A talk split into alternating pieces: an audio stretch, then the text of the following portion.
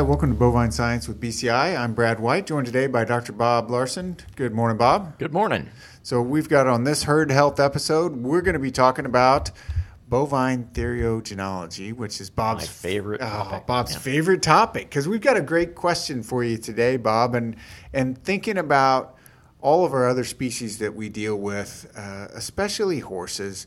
There's a lot of seasonality to their breeding patterns. You talk about putting them under lights, having the changing day length affects how fertile they are. Uh, but then also, sheep and pigs also have some seasonality to their breeding season. I want to know from you, and, and especially in light of picking our breeding seasons for cattle, are cattle seasonal breeders? And give me some evidence why or why not. Yeah. Well, I'm going to lead with well, actually, yes, they are. Now, not they are different than horses because basically horses go through a, a period of the year where they do not cycle uh, and they, you know, cannot get pregnant. Cattle don't go to that extent, but we do see differences in fertility at different times of the year, really mediated by day length. All right, and so we, if we keep track of the calendar, you know, December 21st or 20th, 21st is the shortest day of the year, short, shortest number or fewest number of hours of daylight, and June 20th, 21st is the, the day with the longest. And we see differences as we go from the shortest days to the longest days, and then again from the longest days to the shortest days. We see some differences in bovine uh, fertility, both in males and females. So when you say differences in fertility, how does it because because sometimes you talked about like mares m- may not be cycling, right? They may be in an anestrus period. How does this present in cattle? Do they get pregnant and then not keep that pregnancy? Do they not get pregnant? Are they not ovulating? And let's just talk in multi-parous animals. Yeah. We'll leave heifers out for leave it. Yeah, let's leave heifers out, and we'll talk about cows. And I also want to talk about bulls a little bit too.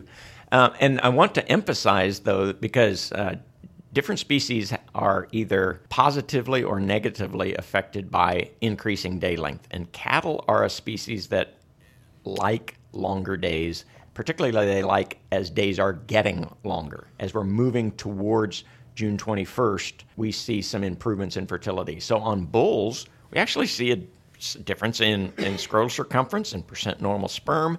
Um, so if we're really close to that December 21st day, that's probably when bulls are going to have the poorest um, performance on a breeding soundness or a semen evaluation. Um, cows, somewhat similar. We don't have quite as easy of a measure as we do uh, with bulls. But one of the things we see is a difference in the length of postpartum anestrus. Um, and so, uh, postpartum anestrus is that length of infertility when the hypothalamic pituitary axis is not um, giving us the pulsatile release that results in estrus behavior and and the ovulation of a fertile oocyte. So there's a period of several weeks after parturition when cows are not fertile. And what we see is that length of time is longer as we are around December 21st, and it's shorter as we get close to June 21st. And so that length of postpartum anestrus, and it's and it's not a small effect.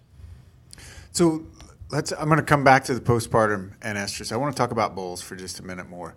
So you talked about bulls, and that at the lowest daylight hours, late December, they're going to perform less well on their breeding soundness exam. And, and I need to understand the magnitude of that a little bit better. Are they going to go from well he was passing and then the sun went down and now he's out, or how how big are we talking about? Oh, it, it dropped off a little. I would say in most situations it dropped off a little bit. You have to be kind of looking for it, but um, you know, particularly um, I'll cite some of the work done in in Canada where they have, um, because of the higher latitudes, um, are even more differences between the longest and the shortest days. And and they've written about this for for many decades that that bulls in the middle of winter um, just are less likely to pass their BSE. I think as you move down towards the equator, and, and Kansas is kind of halfway between Canada and the equator, uh, we certainly see some effects. It's not a big effect, um, but it's one of the challenges we've run into, particularly as you're trying to measure young bulls early in the calendar year. Um, that we've got a, several strikes against us when we try to do that. Yeah, that's a, the other thing I was going to ask, and you already mentioned it was the it's it's not just when the shortest daylight hours are; it's how big a difference between the shortest and the longest, and that's impacted greatly by latitude. So, yes. do do you see these daylight effects? Like if we look in the southern part of the U.S., do you see the same daylight effects that you would in say North Dakota? Again, it, on the cow side, it's subtle enough. I'm not sure if we would detect that or not. Um, theoretically, yes, there's a difference, but it may not be an important difference. Okay. So now I'm going to come back to we're, we're, so the bulls. You said kind of a minor difference, but but but real, mm-hmm. but but won't take one from highly fertile to subfertile. Yeah. Is right. That, I, I would agree with that. Okay. Now, let, are you going to talk about cows? Yeah, let's talk about cows. Let's talk. I want to go into the. I want to talk postpartum anestrus or postpartum interval. Some people right. refer to it different ways, but tell me before we get to the seasonal impact you, you said this is typically 60 days in cows. Kind of describe is it is that pretty static? Is there a lot of variability around that? How much difference is there cow to cow in just ignoring season for the moment and just a PPI? All right. So, whatever the herd average length of postpartum anestrus, whatever that average is, and let's say a herd averages about 60 days, I would add 20 days so I'd do plus or minus 20 days to capture most of the cows. There will still be a few cows shorter than that, and still a few a bit longer than that. But you go 60 days plus or minus 20. Another herd that maybe averages 55 days, I'd still do 55 days plus or minus 20 to capture most of the cows. Um, and uh, so these are cows that are healthy, that didn't have uh, calving difficulty, and, and those types of things. Um, so, the, are you saying that if the average postpartum interval is 60 days, that say 90% of the cows are going to breed or be eligible to breed between day 40 and day 80. Yes, that's exactly what I'm saying. Okay. And, and, and we all remember those cows that come into estrus, you know, 35, 30 days post calving, and yes, they do exist. But the bulk of the cow herd is going to be a little bit longer than that. And the shape of this is, is what kind of shape? Oh, it's a bell shaped curve with most of the cows kind of being right around our estimate, but there's a there's pretty good shoulders on that in that there's quite a few cows that come in week, two weeks, three weeks earlier than that, and and late later than that as well. So if I wanted to get most the cows ready to go when I'm thinking about my because on a nine month gestation, I've got three months. So if I have an average of 60 days, I add 20 days to that. I should be uh, should be able to make them calve annually or have them calve annually. Yeah, that's the good thing is cows can do what we ask them to do. Is is we have a 365 day year. Uh, gestation is around 283 days, so that's 82 days that they have after they calve to resume fertile cycles in order to get pregnant at the same so that they can calve at the same time next year. And the beautiful thing is, I, I think a pretty a pretty good estimate for many herds in our area is around a 60 day herd average which means that to get most of the cows, 80 days would capture most of the cows in a herd, which is kind of exactly what we need. Doesn't give us a lot of cushion, but it is it does make it very possible for cows to resume fertile cycles and get pregnant again, which we know cows tend to calve about when they did last year. Okay, so give me a feel for how big the seasonal effect is on cows. Same question I asked you on bulls, but just now we're talking on cows and we're talking the effect on their postpartum interval. All right. So, one of the papers that I, I've used for a number of different topics is a paper done up at the Meat Animal Research Center in Clay Center. This paper was published in 2007, so it's getting a little bit of years on it, but it's still a highly cited paper. It was written by Dr. Cushman and some of his colleagues. And they were looking at a number of things that affected postpartum interval and, and fertility. And one of the tables in there that I just really like, um, they've got so the Meat Animal Research Center has very large herd, and they have very detailed information about when cows became pregnant, when they calve, um, and so you know it's just a great data set to look at. And they also have a herd that calves over a relatively long period of the year. You know, so they they really start calving. Um, you know, the in this paper, uh, the first of February, and they go through um, late spring, early summer. And, and, so they've they've got enough cows that calve at different times, and then they follow them to see well when do they resume cycling. And what we found is is so kind of those cows that calved in the first part of February well, their postpartum length, on average, nice bell shaped curve, but the middle of the bell shaped curve was about 70 days. The cows Before, and you're saying postpartum length, she time she calved to the time she rebred.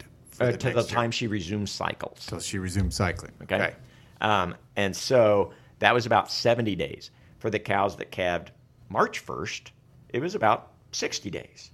And for the cows that calved kind of April 1st, it was about 50 days. So for each month, we went from February to March to April calving. Each month step was about a 10 day shortening of the postpartum anestrus um, which is, is really important, particularly, again, this herd calves over a, a, longer period of time. We oftentimes recommend that, that herds aim for that 65 to 75 day calving length. And so, do you, so where it matters, and it's just come up in some conversations, if I want to start calving um, March 1, I think, again, my 60 day postpartum anestrus is a pretty good estimate. And, and Clay Center, Nebraska is cl- close enough to our latitude that I'm going to say it's about the same. Whereas if I want to start February 1, my cows need a longer postpartum anestrus. In fact, it starts to become a problem if it's 70 days plus 20 to get most of them.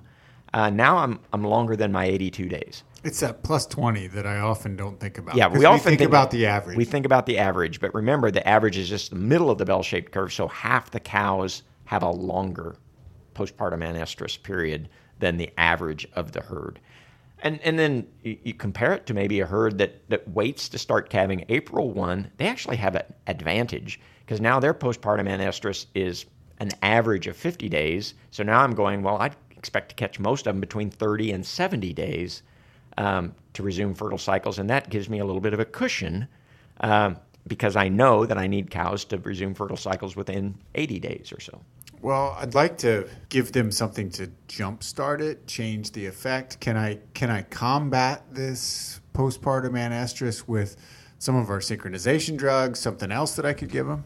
Uh, yes and no. So the easy answer is yeah. We know that giving postpartum, so a lot of times that is a a intravaginal releasing device, a CIDR, uh, impregnated with progesterone. If we give that kind of in cows that haven't resumed fertile cycles, but they're getting pretty close. They're within a couple of weeks of resuming fertile cycles, and if they are given that progesterone, yes, it will jumpstart a fair percentage of them. Um, that works pretty well.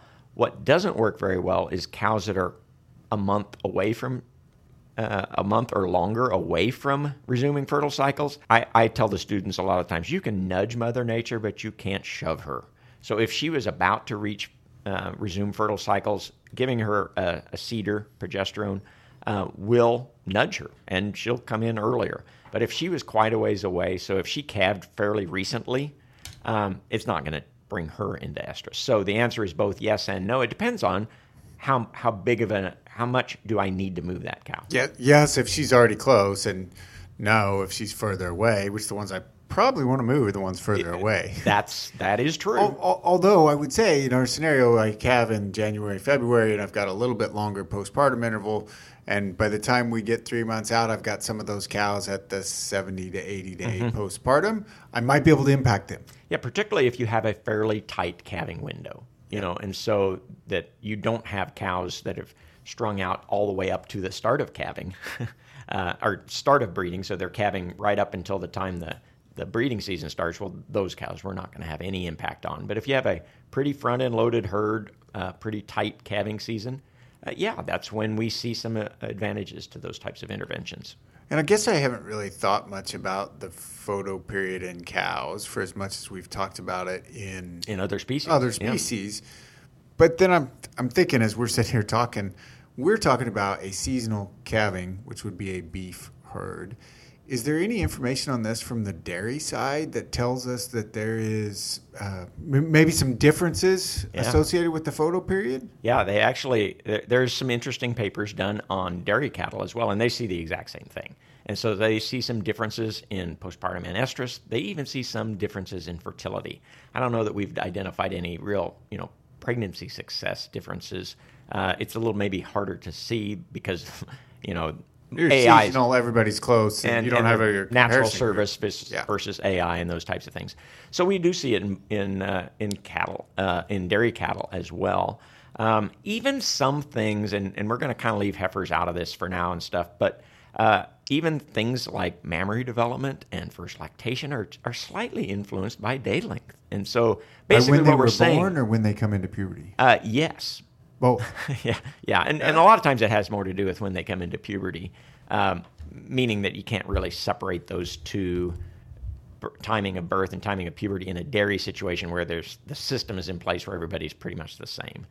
Um, but so the interesting, so I guess maybe the take home is well, day length does affect the bovine species uh, through that hypothalamic pituitary axis, and um, it, it's not again, it's it's nowhere near the impact that we see in in horses, and it's not even probably the impact we see in pigs um, and and sheep and goats, depending on the breed, but it's not zero.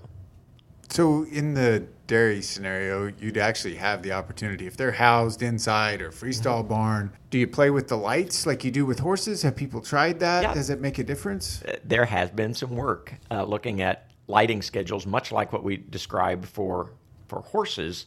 And yeah, there does seem to be some benefits to um, lighting. Now, just like with horses, it involves you know a lot of details, such as the the candle power of the lights, uh, how far apart lights are, at, even at what level above the ground the light is placed. But there have been some dairies that that have done some work in that area. It's not far as I'm aware, it's not really commercially done a lot. Uh, but from a research standpoint, yeah, manipulating those lights does matter a little bit. So we let's flip back to the beef cow calf herd. Uh, is there enough of a difference here that, that we've described that you would try to how, how would you try to adjust for it? Would you try to shift your calving season? Would you say this is the reality and this is what we're dealing with? And uh, I'll ask that question, then I've got another one. Well, one of the things is, um, and again, we do give different advice based on latitude because uh, calving cows in Texas or Oklahoma or Kansas or North Dakota or Canada are different based on latitude. Um, and I would say that if you want to start breeding for February calving, January or February calving, you need to remember that daylight day length is not helping you. It is an impediment to um, successfully getting those cows to resume fertile cycles. And so it, it may be a reason why you reduce your expectations um, compared to a neighbor that waits to to start calving April 1 they're going to have shorter postpartum anestrus. They're, it's going to be easier for them to get cows bred early in the breeding season. So basically, you know, we make decisions on when to calve based on many factors, including uh, labor availability, forage availability, and marketing windows and things like that. But the earlier in the year I try to breed, then the, the more challenging it is to get cows that have calved to resume fertile cycles. Okay, so as you described this scenario, and we're thinking about, so maybe I won't move my herd on when they calve. It's a little bit longer on the postpartum interval. Am I inadvertently or maybe even intentionally selecting to keep cows in my herd that that maybe they don't respond as much to the daylight scenario. So in other words, how hereditary is the postpartum interval or postpartum anestrus period? Well, I, I can't give you a heritability on a percentage basis or something like that. But I, I can see that where you're thinking is well, if I confine my breeding season to two to two and a half months and I cull cows that are open or are late bred, I'm probably putting selection pressure on cows that fit my environment, including latitude and day length. Uh, and I would agree with that. Um, I would just say, though, I'll also stick with my earlier conversation is the earlier you want to breed into the calendar year, the more challenge it will be, and probably the more selection pressure you're going to be forced to take through open cows and late bred cows.